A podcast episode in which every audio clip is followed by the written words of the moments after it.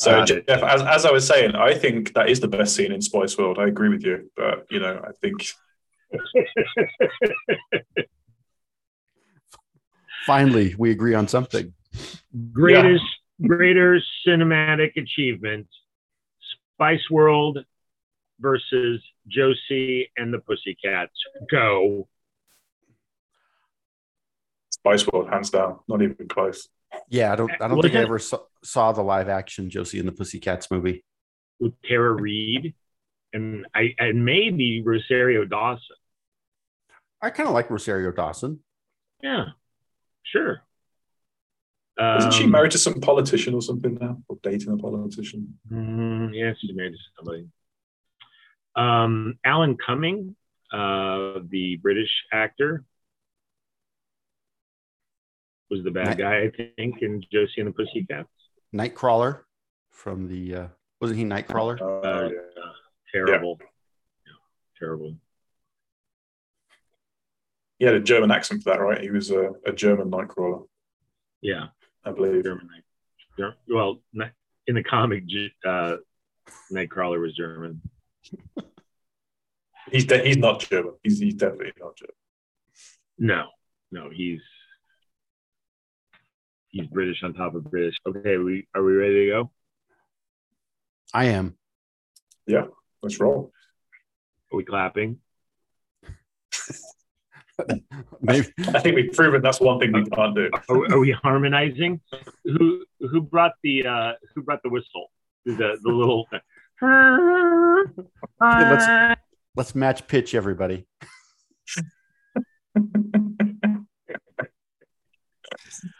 The listeners, we, right. the listeners we've gained with having Chris Levine on have now switched off hmm. already. Howdy, welcome to the Managing Expectations podcast. Now entering its second century of episodes. With me, I'm your host, Jeff Wenger. With me, as always, is the nephew, Paul Southern. Howdy, Paul. Howdy, Uncle Jeff. And um, they decamp, Brian Grimm. Howdy, Brian. Howdy, Jeff. Listen, I'm happy that Paul is here, but since when did he get billing above me? That I'm, I'm going to have a little bit of a problem with that. I would. Oh, well, I, I, yeah, I thought in this case we'd do the. oh, You, you know, you're right. I'm sorry. You want to do over? No, Oh, you know what? Jackson, who put so much into production, can just like cut and splice and um, uh, put your introduction first, and then Paul's second, whatever. and then cut this all together. Whatever. I think I'd rather be angry about it. well, I'm here to tell you this episode has been a long time coming. Uh, because I know a couple guys who are wrong about the Mission Impossible franchise, and, and we are uh, going toe to toe today. So, uh, in this corner, uh, there's me, Jeff, uh, defending the proposition that Mission Impossible 2 is um, uh, certainly the best of the first four. And, and on the other side are two morons. Uh, we, I think that lays it out pretty well. Yep, you're giving a- an accurate summation of what's coming up. Yeah, and I thought me getting billed behind Paul was going to be the most offensive thing that was going to happen. Turned out that was the high point. Yeah. All right. So, so we'd we'd only I I, I don't know uh, to what extent you guys you, you guys may just be working from uh, memory. Uh, ever since this subject's been broached, Sunday evening in the Wenger household has become Mission Impossible night. So over the last month, Mrs. Wenger and I have watched Mission Impossibles one through four. Uh, you're wrong about the first one being any good at all. All right. Uh, De Palma does some of his De Palma stuff. He's like got like the weird uh, angle, like at the top of, you know, like of ceilings and like looking down uh, over ornate stairways and, and, and stuff like that. The thing at the end where the helicopter blade, like, okay, so first of all, the, the whole helicopter in the tunnel for what seems like about 500 miles was ridiculous. Um, and I mean, and like, and like, it was ridiculous on, um, you know, in in in in in fantasy violence sense. I mean, it was just it was too much. And then when the uh, helicopter blade uh, ends up about an inch from his throat, stupid, just too much, too too too winky winky. Okay, but that's okay. You guys were wrong about MI1, but it was many many years, and they made MI2, directed by the great Hong Kong director John Woo. All right. You guys, however, prefer three, and I don't know where to put four. Ghost Protocol. I'm actually, if you want to put Ghost Protocol off, I, I, I respect that. We can maybe do, we can maybe talk one through three, and then we could talk four through six, and then you know, of course, the next couple of years, there's going to be some big Mission Impossible two-parter, like I don't know, like Peter Jackson's anything. Or Avengers Endgame and Infinity War. Same thing. Or Brian's favorite, the Star Trek movies with the space wizards. It's Mission Impossible Mockingjay Part One.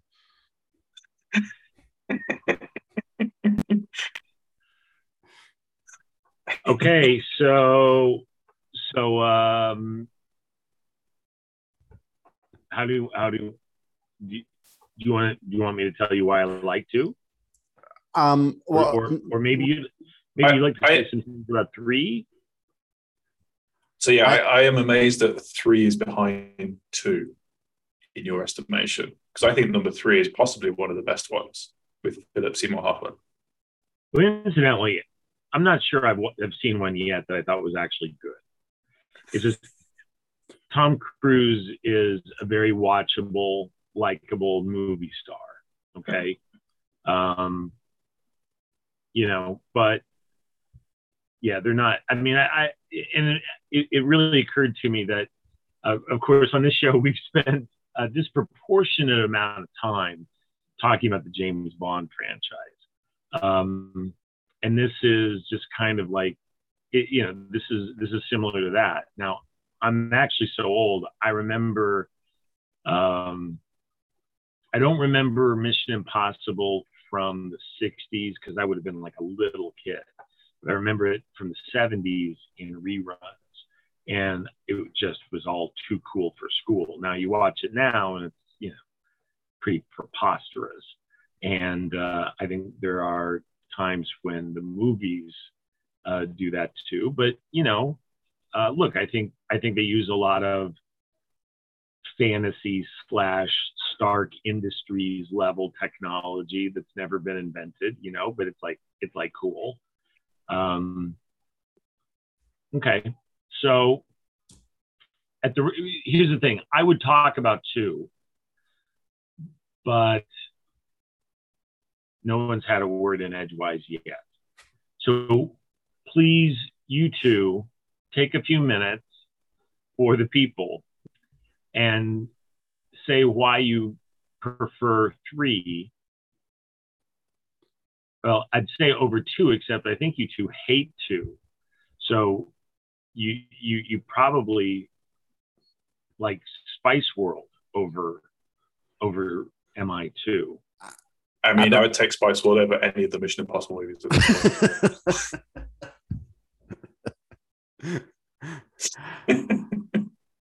okay. Go, bro. You go. So, um, Mission Impossible 2, uh, I I felt relied too heavily on John Woo's direction, where where the slow down action scenes, uh, the like the uh, the I don't know. It, it was it it was it didn't seem to fit with with the uh, the feel of the of the series even though it was only two movies in at that point. It, it, it just felt like it was just trying way too hard to be edgy and to kind of follow that same Matrix type stuff that was happening at that time. Um, and, um, uh, and, and I don't, I don't, uh, Thandie Newton's in it, who I happen to like. And, and that, that was that was okay, but there was just some just really ridiculous stuff. I thought that the editing was poor, which we've discussed at other times. Editing. Editing. Editing. Like it it'll it'll like it'll just just do different cuts. And it's just like, well, hold on. That doesn't make any sense. Um, okay. I wasn't struck by any of that. Like at no point was I was I jerked out of the flow of of the cinematic river by a weird edit. It's probably because you were watching it on a Sunday night and you were drifting off to sleep because how boring the movie was. what? um, and uh, I have rewatched it recently, and and I and I still don't care for it. So, so okay, okay. Well, first of all, you, I, I, okay, Paul. I think I, the more the more I think about it at the time when Mission Impossible Two came out, I didn't hate it. It was okay. It was an action movie. It had the requisite action movie parts. But I think for me, as the Mission Impossible series has gone on, I feel like they've done more with it and had a bit more of a storyline rather than just a typical Tom Cruise action movie. And I think what when I go back and watch, and one of the reasons I don't like to go back and watch this is it feels like it's excessively dramatic at times. Like when they're in the, the part where they're in the, the lab and they're having that big shootout, and then Thandie Newton decides that's the time she's going to go all heroic and stab herself with the deadly disease, and Tom Cruise, I will come back for you, and you know jumps out the window, jumps out the wall. Sorry that he's blown a hole in. Um, and and you know the Mission Impossible movies, as you say, they're not realistic. Any of them. You know, he's he's literally hanging off a helicopter and you know does whatever in other movies as well. But I think for me, Mission Impossible Two was just excessively that way. And then other things like you know, as Brian says, some of the editing things where they kind of go from one shot to another and something's completely changed, which didn't need to, is a is a little irritating. So yeah, I just don't think it was a, a well good movie overall. All right. First of all, I've talked about a hundred movies with you too, and never one time have you you bellyached or crit- otherwise criticized the editing. All right. So but it was so obvious. It was so blatantly obvious. That's the problem. In other movies, it, I don't think it's anywhere near as obvious. That's what I think, anyway. Well, I, and I would have liked Dr. Zhivago, except for the editing because they needed to edit out about a hun- about an hour and a half of taking a sleigh through the vast expanse of Russia in the wintertime. So I'm really mad at the editor of Dr. Zhivago. That's fair. okay. All right. Well, editing aside, and, and again, nothing took me out of that. Um, I, I think that with the second with the second movie, and I'm not sure that a franchise was um, foreordained. I mean, there. I mean, the first one wasn't super successful. I mean, I mean, I, I think it was, but I mean, critics didn't like it. Uh, they thought, well, this is further proof that De Palma's washed up. Okay, so Brian, if you have something to say, you just pipe right up, okay? Because because right now you're just you're just looking dyspeptic. All right. So the second one, they bring in Hong Kong's John Woo. All right. And yeah, he's a very specific type of director. He's very stylized.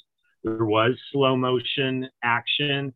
The thing, the car chase, the beginning where the car chase like gets out of hand, and he gives Tom Cruise an opportunity to save Thandie Newton. Is it pronounced Tandy? Like, like uh, Like the the leather computers. company?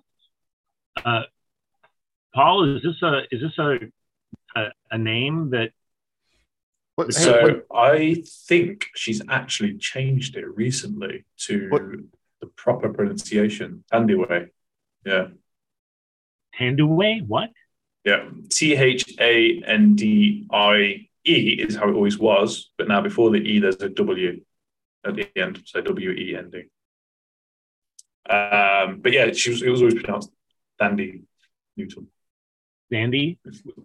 Like so it's like this instead Yes. of the Thames. yes. And obviously any sensible person would call it the Thames. Okay. That's for Um, another day. We'll, we'll do that next time. Okay, so so so so uh so that was slow motion. I kind of like that car chase scene. I didn't really care for oh, uh, so so Anthony Hopkins, uh, uh, you know, in the last 15 years of his life, has apparently not said no to um, any any cash offer. Um, by the way, I saw I saw on Twitter a thing about somebody uh, trying to get Michael Caine on how terrible Jaws 4 The Revenge was. And Michael Caine says, I've never seen it, but I've seen the house I bought for my mother with it, and the house is very nice. Yeah. So anyway, uh, Anthony Hopkins was the guy in charge of the IMF, the Impossible Mission Force. so just just real quick, uh, the first Mission Impossible movie had a budget of eighty million dollars, and the box office of four hundred and fifty-seven million dollars. Okay. Wow. Well, and you know, 16 of that was me and Mrs. Wenger. I mean, we saw it in the theater, but I don't know. Is that a lot of money in 1998 dollars? Feels like a lot. Yeah, I think that if if if a movie makes over a hundred million dollars, um, it's it's considered a hit. Now the budget obviously has a lot to do with that, so this would be considered a a pretty big hit. Okay. Well, anyway, on this show, we mostly talk about the aesthetics and less about Bri- Brian's throwing a lot of curveballs, talking about editing. Now he's bringing up box office results. I haven't appealed to the judges. Oh, I, I would like to point out as well, one of your favorite publications, Jeff, Esquire magazine, um, did a ranking of these movies, and Mission Impossible 2 did come bottom of the list. Okay. Well, um, that list was compiled by somebody who owned a bike messenger bag.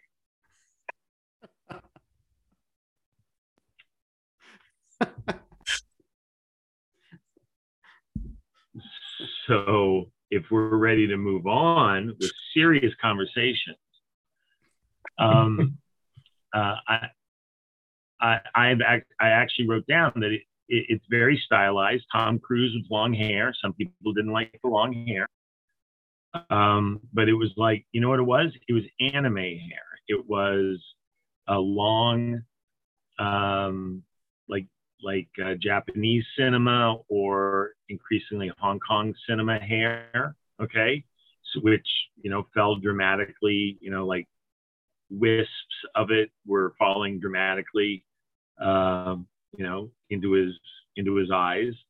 Um, uh, there was, see, and and you guys apparently didn't like the shootout in the lab. I thought it was fantastic. I thought it was very exciting.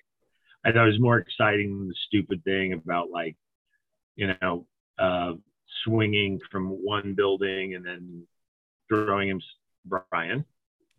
Um, okay, the shootout on the lab was more exciting than the bridge uh, scene in Mission Impossible 3, where uh, Philip Seymour Hoffman's hired mercenaries get him off, uh, you know, recapture him or, you know, break him out of uh, out of that armored truck. Yeah, yeah, I thought it was, and I'll tell you why.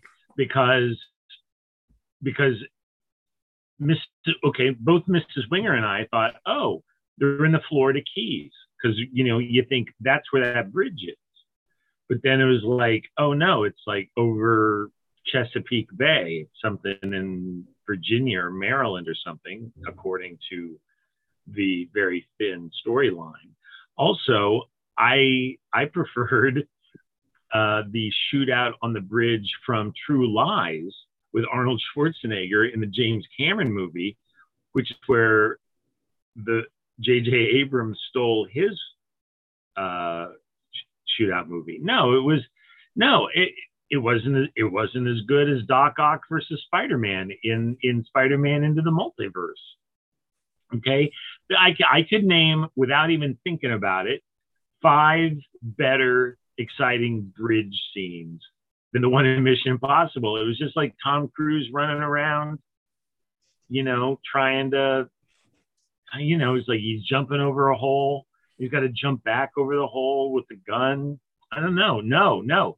However, in Mission Impossible 2, the shootout in the lab has got all this, and it was phony.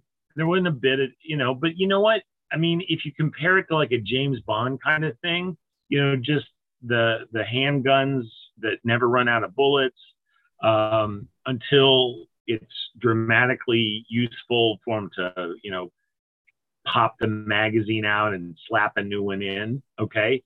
Um, and you know, I don't even know where they're carrying all this stuff. I mean, you'd have to have a bag like Santa Claus filled with bullets to to have enough for that shootout. A messenger but, bag, maybe. a leather trimmed messenger bag with uh, with with nylon uh, piping. Crossbody. $550 dollars. Yeah. yeah. Um, so the John Woo thing that they always do is they always have like the hero sliding forward. So like sliding, like he's sliding into third base. Okay. He's got his guns crossed over. All right. He's like firing like crazy. I don't even think that that's physically possible. I think you'd like honestly have to have like like best boy and key grip have a like a cable around your your ankles pulling you across the floor. I think it would be impossible to shoot a single thing. But you know, um, the guns blazing, shattering glass. I thought the shootout in that scene was incredibly exciting. That was pure John Woo but you yeah. prefer you prefer helicopters and rockets on the bridge, which we've seen a dozen times. I think I, uh, that that that particular scene I think was good. That was probably one of the highlights of, of the movie. Uh, yeah, I think I think what also for me makes Mission Impossible Three better is Philip Seymour Hoffman as the bad guy is comes across as a genuinely nasty guy who you know will do what it takes to take over the world, as uh, one of your favorite cartoons would say. um, okay, no question about it. Philip Seymour Hoffman was like a, a really heavyweight actor. Um, even even a, a more skillful thespian than Simon Pegg and Ving Rhames. Okay, so obviously he's you know, he's doing it for the thrill and the paycheck. That's okay. That's okay. Um, no, he was great. And, and, and I thought that he had some good lines and I thought that he brought some good stuff to the role. However, and, and he was better than what, what was the name of the guy in um, uh, Mission Impossible 2, the bad guy? Some um, Hugh Gray Scott. Dougray Scott. Yeah, that's the actor's uh, I can't remember his name was in the movie, but that's his name. Yeah, yeah, yeah. It's Dougray Scott, who who like looks like Quentin Tarantino's less handsome brother. yes. Pretty much. Okay. So yeah, I, I didn't think he was great. It was like a rogue IMF agent. Um, you know, they they were pretty stuck in Australia. Um, what I you know what I wrote about that was uh, Mission Impossible 2.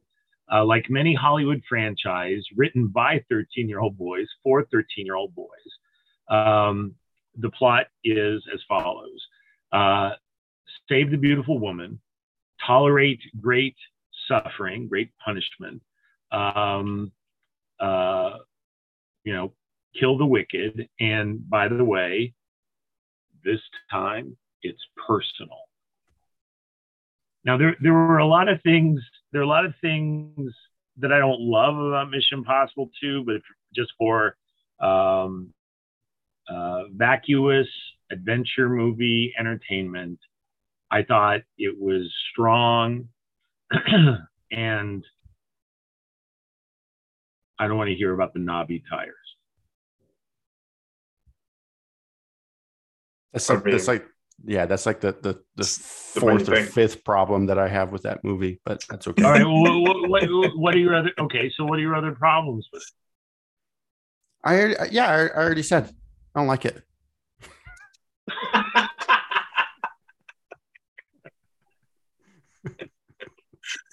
and I wanted and I wanted to go back to something really quickly here. That the truth is is that I preferred the bridge scene from Helen Mirren Helen Mirren's movie Calendar Girls, where they're actually playing bridge with octogenarian actor actresses to the lab shootout scene in Mission Impossible 2. So there's that. And I preferred Mr. and Mrs. Bridge with Paul Newman and Joanne Woodward playing an aging couple in Kansas City in the first half of the 20th century to the bridge scene in Mission Impossible 3. Especially when Helen Mirren pulls off her latex mask. I'm sorry, when Joanne Woodward pulls off her, her latex mask and reveals herself to be Philip Seymour Hoffman. I, I thought okay. that okay, so I, I just I, I don't like I don't like to and maybe maybe it's because I don't like John Woo. Maybe maybe that's just it. I don't like the style. I don't I just didn't care for it. I mean look I, look I yeah yeah yeah. By the way by the way and I know that I know from my time in the Asian community John Woo movies were like the bomb. People love Chow Yun Fat so much. Things. I mean, I've never seen replacement killers, but you know, I mean, apparently, I mean, people go crazy about that. Mm-hmm. It's it's it's grittier than Jackie Chan movies. Right. Yeah. Okay. Maybe you don't like John Woo. Yeah, maybe that's it. Yeah, I'm looking for his filmography, I haven't seen a lot of what he's directed. In fairness, he did Face Off. I didn't realize that. Yeah, he did Face Off, and and like a lot of the same stuff. Oh, what yeah. you didn't like Face Off? You're not going to admit to seeing Face Off, but I mean, probably flipping through the channels at some point in your life, maybe waking up from a nap, Face Off happened to be on. You've seen part of it. I've heard I, about it. It's where they switch faces, right? Yeah, they switch faces, and it, which is a ridiculous premise. Yes. Using, I mean, using, it's it, it's it's a natural um, it's a natural thing to follow a movie where they switch literally switch faces to Mission Impossible where they tear off masks every five seconds. That's right. So that's right. That makes sense. They, I understand why he was picked. Utterly perfect latex yeah. mask. Yeah. Yeah. Um. All right. So please tell me what. You, by the way, I didn't hate Mission Impossible three, though it if I have problems with the director, my problems with J.J. Abrams are greater than my problems with John Woo. Uh, so tell me why you liked Mission Impossible 3, other than the awesome bridge shootout. I thought that the I thought that the opening sequence where it started where Tom Cruise is tied to a chair and Philip Seymour Hoffman is threatening him that he's going to kill his wife if he doesn't tell him where, give him the information that he wants. I thought that it was a, a great way to really kind of set up an, an exciting movie. The truth is, I thought that they kept the excitement level up um, for most of the movie. J.J. Uh, Abrams does, you know, he certainly has a style. Uh, he loves the lens flare, and there's a, there's a lot of lens flare in this movie. Um,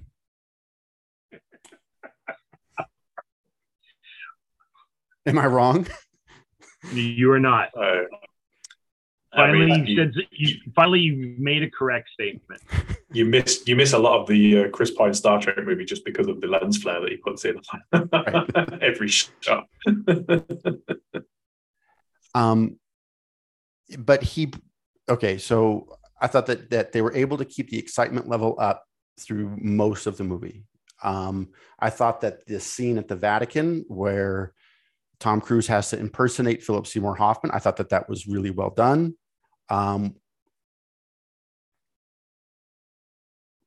Maggie Q is in it, and she, even though she was had small a small part, I thought that she was she was good in it. Um, they blow up a Lamborghini, which is cool.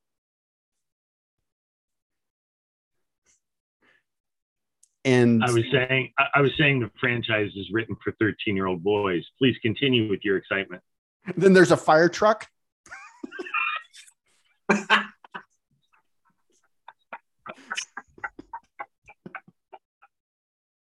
oh,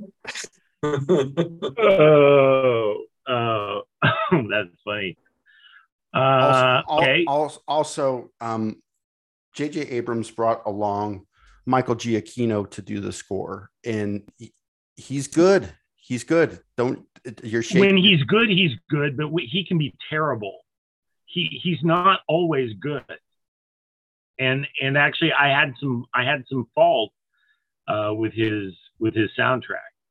Really? I mean, he did Incredibles, and I I actually bought the Incredibles soundtrack because it's so good. Mm-hmm. Um, he did the the new. Okay, so there's uh, okay, the uh, you know there was that uh, live action remake of uh, Speed Racer, which was just a piece of junk, and uh, not even John Goodman as Pops Racer could save it. The the Wachowskis didn't do a good movie. oh, I well I know you haven't liked the Wachowskis movie since Bound.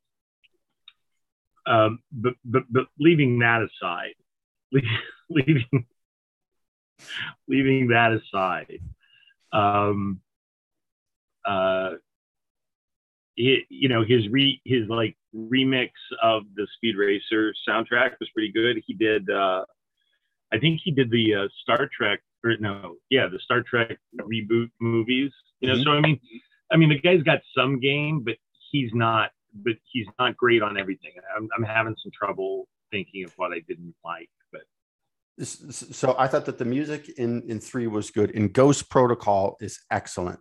The music that he did for for Ghost Protocol is really good. Uh, yeah, I don't think so. I think that's the one where I thought this music is stupid for this, but I didn't. I didn't know you were going to talk about it. I, I just, I, I just so I can't I can't pinpoint the scene, which is I know what you're going to want me to do. I want specifics. So to, I want specifics, Jeff. Like tell Mrs. Wenger we got to watch Ghost Protocol again. my, my my point is is that I think three is a is, is a very exciting movie. Yes, the plot has some question marks, but um, it really kept it kept me engaged the whole time, uh, edge edge of my seat exciting, oh, come on. entertaining. It, really? Yes. Okay. All right. Okay. So, so leaving aside J.J. Abrams. Okay, well, not leaving aside. First of all, you know he he he tries to up the ante. Uh, the opening scene th- with the threat on his wife uh, Tom Cruise's wife, which, which by the way, in both one and two, there was a lot of time, a lot of time spent with Tom Cruise wooing. Well, Tom Cruise wooing. So, like, we're supposed to believe that he like had real feelings for Thandie Newton in two, and then uh, what was the name of his girlfriend and wife in three? Monaghan, Michelle Monaghan. Michelle Monaghan. Monaghan. Monaghan. Monaghan. G H A N? Isn't that how you would pronounce that? Monaghan. I don't know. Why do I look like a Southie? I don't know. So okay, fine. so uh, uh, just just a lot of time setting that up, and I didn't know what that was about. I thought it was boring in both cases. Okay. Um, uh, I liked Keri Russell at the beginning, but but I, uh, but I'll, let me get to Keri Russell. So I think I think that the opening scene where he's threatening his wife, she's got a you know her mouth is bandaged, you see the terror in her eyes. I mean, Philip Seymour Hoffman was legitimately menacing. Um, uh, Tom Cruise ran through a gamut of emotions from you know rage to tell the guy anything to placate him to buy time play for time. I mean i mean that was okay but i think i think you're it was it was part of uh okay we're not this isn't going to be like a fun um old james bond kind of uh environment. This is going to be like the edgy Daniel Craig level, um, realistic fantasy violence, right? Um, and and so okay, so uh, he's making a darker movie. That's his prerogative, but then there was also all the other goofy stuff. Um, I liked Keri Russell. I would have liked to have seen Keri Russell not die. And, and by the way, one of one of my one of my things about franchises, they take great actors and kill them off in like the first first 10 minutes. Okay. Emilio Estevez gets his first paying gig in a decade, and Brian De Palma kills him off in five minutes in in uh, MI in Mission Impossible One. Okay, um, Kristin Scott Thomas killed off in the first five minutes of Mission Impossible One. Um, and then Keri Russell's killed off in the first 10 minutes of MI3. And then um, uh, Josh Holloway, who played Sawyer in Lost, the guy, a very handsome man with a big chin, uh, is killed off in the first 10 minutes of Ghost Protocol. So I would, by the way, I think I would rather watch a spy movie with Josh Holloway and and Keri Russell than I would um, the next Mission Impossible movie with Tom Cruise. But I'm not going to get my way on that, am I? Yeah, I don't think you mean that, but I do mean it, Brian. You don't know my head. Okay. Um, I thought okay, so the, the, the first time I saw the thing with the helicopters into the wind farm, I thought that was pretty good. Watching it the second time, I thought it was stupid. Why would the second helicopter follow it in instead of just like shooting? I mean, why wouldn't you stay outside the wind farm and like just like didn't the thing have rockets? Weren't they shooting rockets intermittently? Why wouldn't you just shoot a rocket into the wind farm with the giant uh, windmills? Why would you go in and risk getting hit by one of the gigantic blades? Brian? I don't know. I've never uh, flown a helicopter, let alone been in an attack helicopter. Maybe that's maybe that's the protocol. I don't know. Well, Brian, I have been in a, in a helicopter. Okay. And also, I think that that is as that I think that is as legitimate a belt a gripe as knobby tires in in the deuce. I'm I'm going to disagree with you there. You're welcome to. Um, when they're in the Vatican in three, okay, and, and this this is actually kind of a thing with the franchise too. They break into a lot of spectacularly unguarded stuff. Yeah, I'm not the sure. the Kremlin, the Kremlin was shockingly empty. Okay. In four, in Go in Ghost Protocol, the, Yeah. the, the Vatican or the uh, the Kremlin.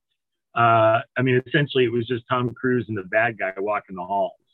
I've Yeah, been there's I've some- been yeah, I've been to a happy hour at the Vatican and it, I was surprised how easy it was to walk right in there. Those Swiss guards are just for show. Right. Uh, okay, I want to say a word about casting bodyguards. Uh, I thought they did a good job in three. I think Philip Seymour Hoffman's bodyguard was a guy who could, who was gigantic. He he had like the proportions of like Jocko Willink, but I mean, so with like just like a massive neck and shoulders and biceps, you know, um, massive chest, but he actually acted usually, and you can actually see this in some other things, usually when they cast bodyguards, I think they're getting stuntmen or they're getting just like beefy guys from Actors Equity or whatever. And a lot of them have ponytails. And I think that this is a real tell. Like if you watch a TV show like Burn Notice, they all like the the the, the muscle always is rock somebody's always rocking a ponytail. Uh, and it just means okay, they paid this guy like a hundred dollars plus lunch uh, to put on a suit. Uh, I think I think going all the way back to Kindergarten Cop, uh, one of the one of the heavies had a ponytail. Uh, it is it is a sign of of a, a bad guy who's going to get dusted as surely as a red shirt on the original Star Trek was was a sign that you were doomed. And, and anyway, MI3, uh, at least the main bodyguard, uh, didn't didn't have that problem. Uh, the extraction from the Vatican was very complicated. It was it was very complicated. What are you doing? when when When, he's- his, when he's coughing in the toilet and he hasn't Yeah, got his uh, voice does- changer on. Oh. his voice changer isn't working yet and he's mostly doing yeah. yeah, yeah, yeah. So, okay, so see, you've got problems. Okay, so see, see, this is, and this is another thing that we've talked about in recent weeks. I will go along with the perfect latex masks and the the node that's scotch taped to your vocal cords that make you sound exactly like the other guy. But you guys hang up on knobby tires and i don't know why the guy's flying into the the windmill farm. just but but at that point, it was easier for him to fly into a wind farm than it was for the guy to stop, change his tires, and then get ready to battle the other guy. it takes a long time to change a motorbike I'm tire. just reminding myself that people like it when you talk especially when he's right go on paul you're doing a great job no the, the, the people who like paul's voice don't care if he's right or not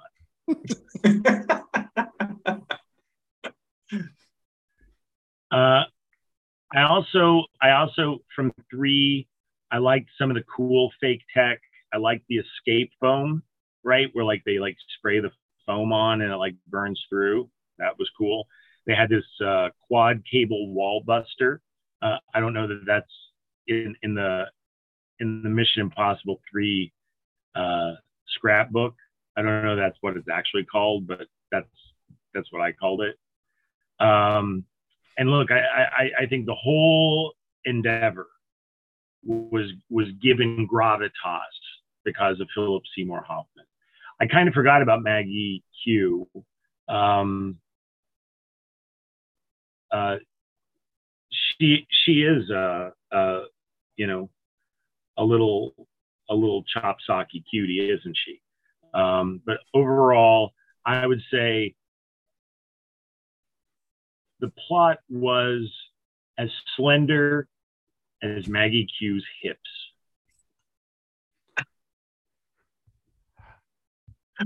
Uh, Um, no. no, no. Thank, yeah, thank, thank you, Paul. Um, But thanks be- for playing, Jeff. Yeah, not, not, not all views expressed by members of the Managing Expectations podcast are endorsed by every every member of the Managing Expectations. um, one of the one of the things that that stands out to me in Mission Impossible Three, and this is just kind of a small thing, is at the end when Tom Cruise's wife has to shock him to disable the uh, microchip that's been implanted into his brain. Um, is uh, they she like grabs a, handful of tongue depressors and like puts or he puts them in his mouth, and then when she socks them, he he like bites them in half and they like explode. I thought that that was just kind of like a cool detail that they added to that. Um, I would call it a cool effect, and I agree with you. I don't know. There's a detail like that. I don't know that really happens, Brian, when you have to shock somebody to death to disable the suicide pellet Well, in next- their forehead. Next time Brian's in North Texas, we could try it out. Jeff, Jeff I, I- you, you might for, have forgotten that I used to be an electrician, and so that's kind of like on the state exam.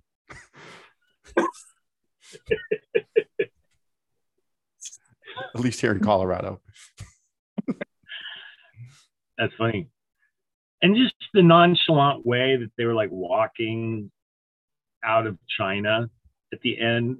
I thought that was dumb. Trying to let you do that. They always let people leave. It's North Korea you're thinking of.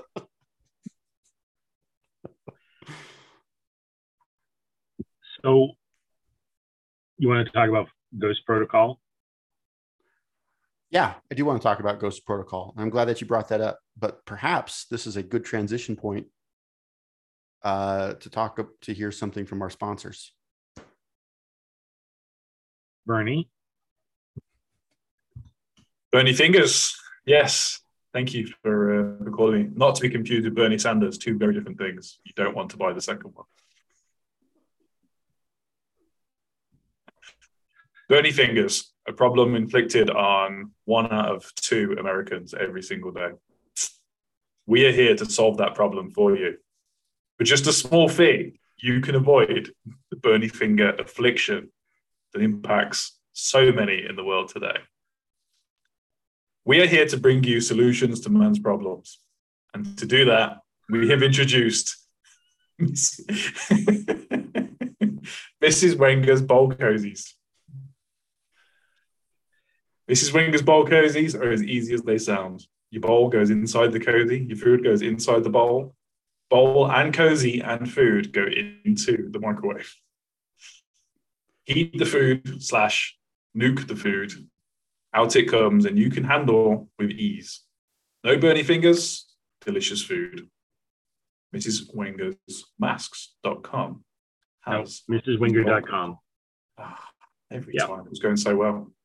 Here at the Managing MrsWenger.com. here at the Managing Expectations podcast, in conjunction with MrsWinger.com, have undertaken to solve mankind's problems. Is that what you said, Paul? So- well, one of them, not all of them. We're- We're one at a time. we're working We're our way one at a time. Hunger, plague, famine, and war. But between here and there, there's no reason to have Bernie fingers when you Gotta get start something small. hot, when you get the queso out of the microwave. Exactly. Yeah, could you imagine how to- could, could you imagine how painful this inflation would be if you had Bernie fingers? Exactly. People can't afford to be going to the hospital right now. Not in this country, anyway. Oh. Okay, national Whoa. health. Take it easy. Okay. All right. Whoa. Okay. Whoa. Hey, hey, we, we may have to wait six hours to get seen, regardless of which limb is missing, but it doesn't cost us a penny. Did you guys see Boris Johnson dressed up and take a flight on a? yes. Did you, did you some- see? Did you see what Twitter great piece of had call? Twitter had his call sign. Yeah, I'm not going to repeat it. It is not. It is not appropriate for the managing expectations podcast. Um, anyway, um, by going to managingexpectationspodcast.com, you're able to check out our really cool merch.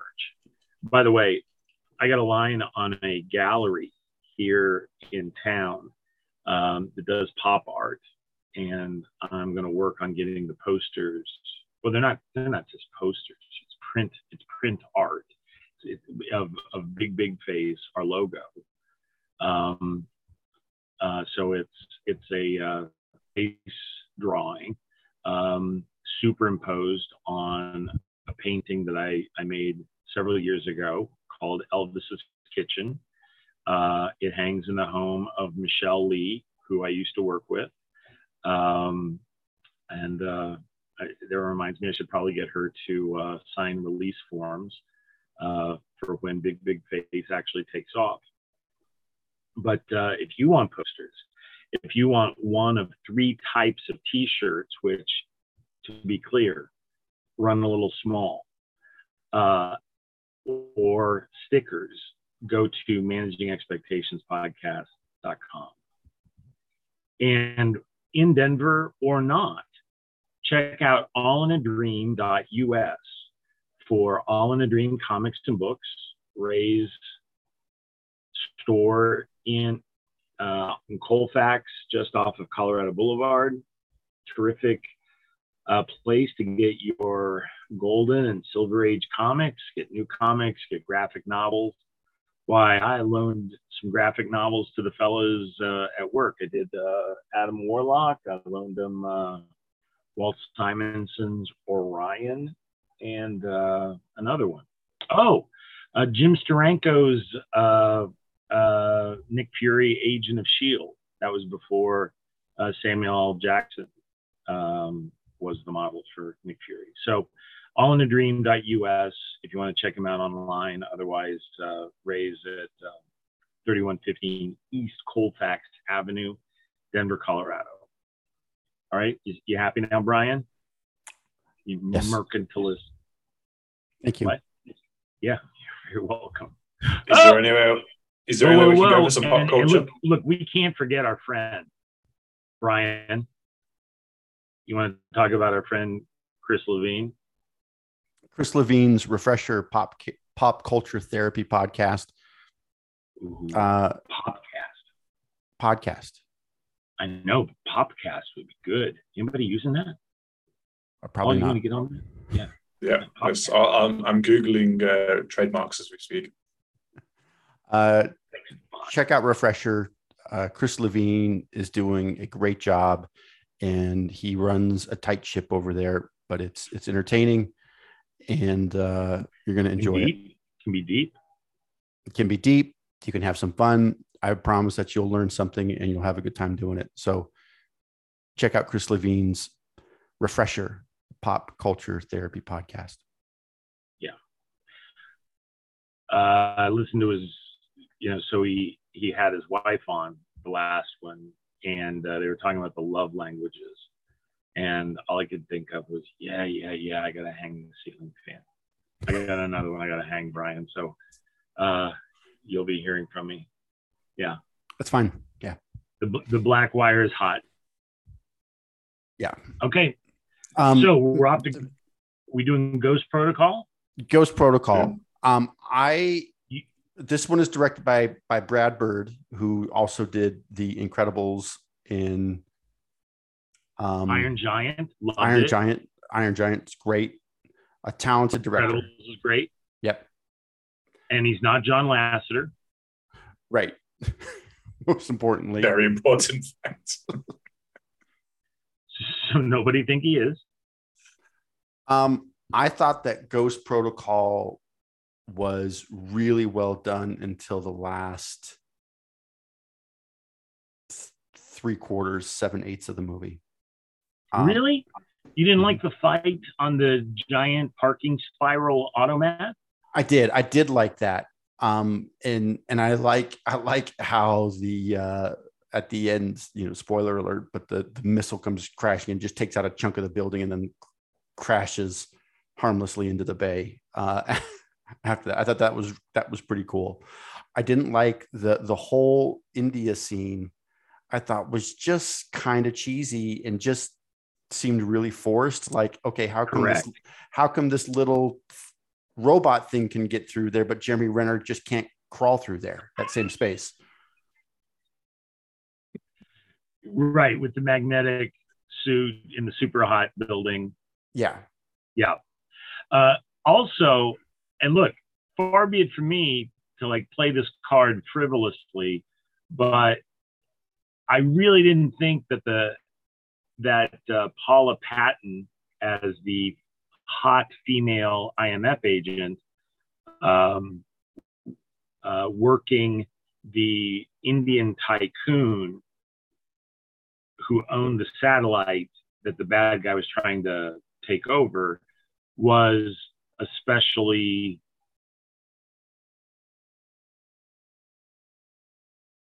race ethnically sensitive.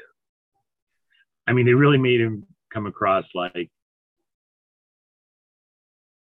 what was the name of the guy who owned the convenience store in uh, The Simpsons? Mr. Apu. Yes. What? Mr. Apu. Apu. Yeah. I mean, I, I, I, I really didn't. Well, anyway. That so that yeah that's that for me that's the weak spot in the movie. I thought that some of the shots are really cool. I thought that when they travel to Dubai and they have that sweeping shot where they come up over the uh, the Burj Khalifa tower, I thought that that was cool. You know the name of the tower in Dubai? Yeah, it's the world's tallest building. It's a big deal. Well, in my heart, it's the Freedom Tower.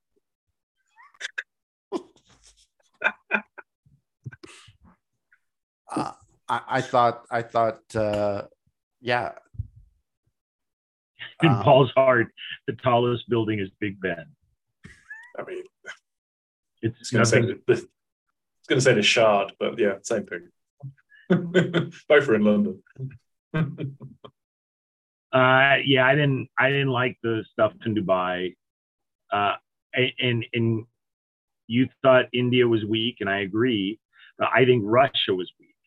Now, never mind that it was 2011 and the Russians aren't our enemies, okay, which was like the theme of the whole stupid movie. Um, obviously, that's nonsense. Well, one Russian was the enemy. Who? The, the, the bad guy, he was Russian. No, he's Swedish. He was the scientist who wanted to have nuclear war so there'd be peace on Earth, which was like, which is like low, which is like a, what? A, actually, I have a note about him. Um, so, uh, so actually, he was he was playing a Swedish-born Russian nuclear scientist. So we're both right. Okay. yeah. So we're both right. Uh, yeah. He was a little bad guy with big aims. So he's like, uh, he had like the goal of a Bond villain, but he didn't have like the tropical, you know, multi billion dollar lair. Mm-hmm. He just had a guy who was like an awesome mixed martial artist and a tech genius who, who did everything for him. Uh, okay, so I, I, thought, I, thought, that the I thought uh, breaking into the Kremlin was was preposterous. Uh, I, I thought I thought Tom Cruise playing with like a mustache, playing an old Russian general. I mean, fellas, I could play a Russian general. Tom Cruise can't play a Russian general. It turns out all you need to break into the Kremlin is a fake mustache and a big hat, and you're good to go. And and and and one of those things that where you click it, it sounds like a drop is is somewhere off in the distance. it's like a faucet's dripping. Yeah, yeah. Um, I actually in my notes I used an eye roll emoji for TC as old Russian general eye roll emoji. Hey, you guys know that you know that disease where like you can't do anything but blink and like people end up like blinking yes or no. I don't know how that works. Locked in syndrome or something. Yeah, I don't know how that all works. But I think that if I had a disease where I could only communicate where I could like roll my eyes, I'd be fine. I could be, I could, I could absolutely convey most of my thoughts most of the time. Yeah. And I think you can still make grunting noises, so you'd be perfect. Yeah, no problem at all. He's rolling his eyes right That's now. two. That's two. Or gets Do you want a removed from timeout? Do you want a timeout? All right. So then I have Tom, what's his name, uh, as quote the secretary. I Tom Wilkinson. I like Tom Wilkinson a lot. I think he's he's a very good actor, and He- everything. he's that a I great see- actor. Yeah, he, everything that I see him in, he's really good. But again, he's killed off pretty pretty early in the movie. He's killed off pretty quick. That was actually uncredited. Mhm. Uh, so, you know, that was just like I don't know He to get a he, he had to re, he had to refinish his pool. So he shows up as quote the secretary. Now, are you wondering what what cabinet position the IMF falls under? Me too. So so I like look at it at it in Wikipedia. He's the IMF secretary. So see that bugged me because that's not that's not a real cabinet position. I don't think that he would be a secretary. I think that he would be like a director. So he wouldn't be the secretary, he'd be the director. Okay. Thank you. You I'm glad you look. I'm glad you looked that up. I've it's been bothering me for some time. okay and and and and direct secretary director wilkinson tells us that the president has initiated ghost protocol. All imf has been disavowed. They are on their own. Wow. That that doesn't happen very often.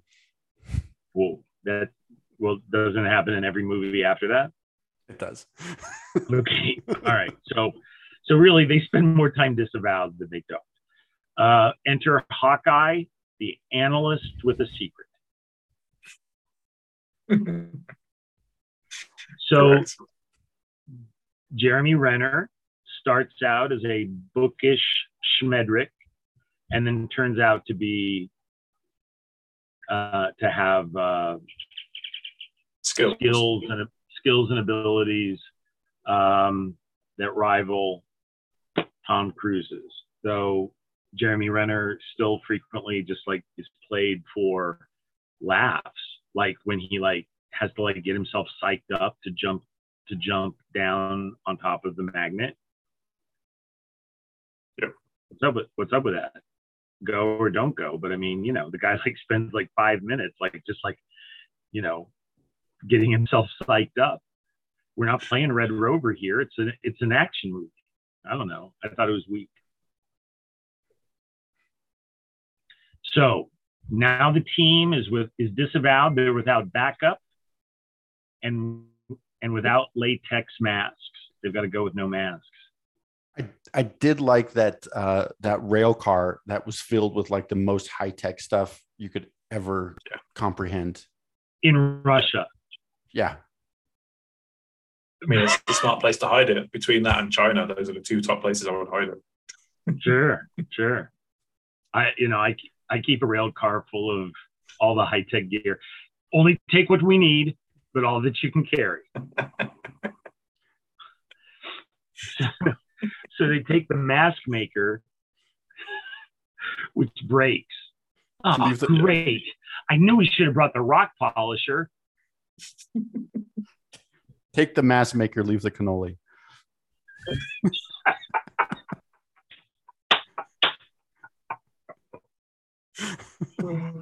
Ah, doggone it. You always get the best lines.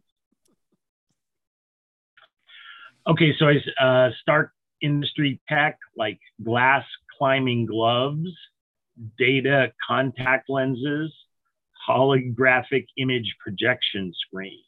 Those are some of the, the uh, assisted fake- assisted Cool. you assisted by an iPad. Apple had a pretty big sponsorship deal in that movie.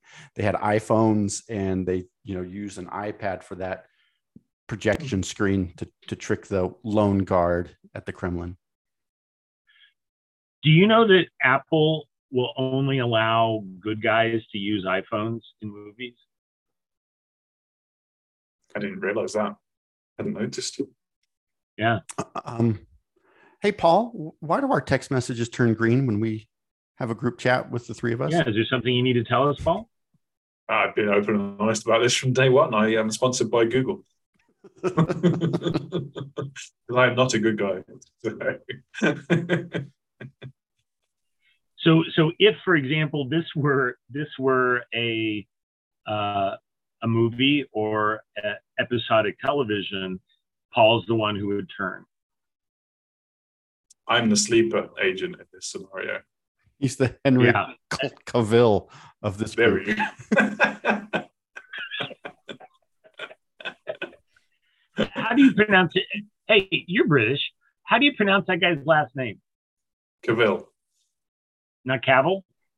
No, I don't. Some people might, but he's he's from Jersey though, which is like a weird little island between England and France. And it's like part French, part English. No one's no one can really make up their mind what they want Yeah, to it's be on probably that island. Cavill then.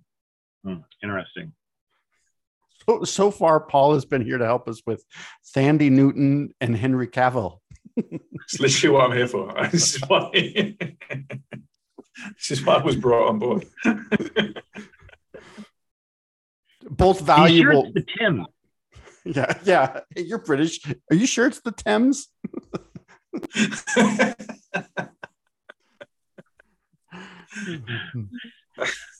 on behalf, on behalf of the cousins, what were you people thinking about when you came up with? Yeah, all right. oh, I had a whole thing.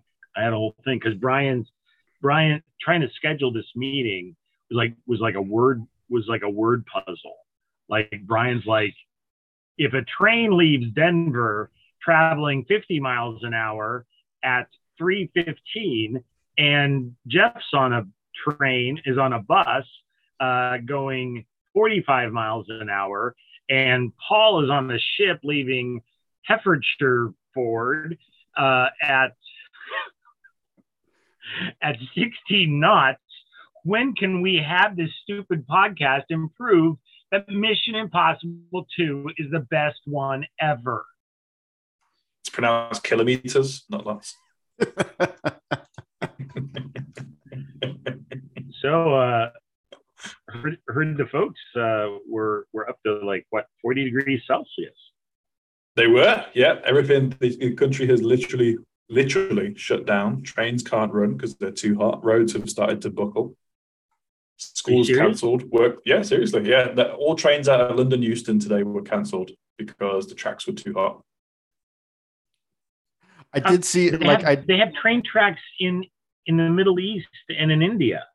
They also have roads in those countries, and they don't fall apart quite as easily as the British roads do.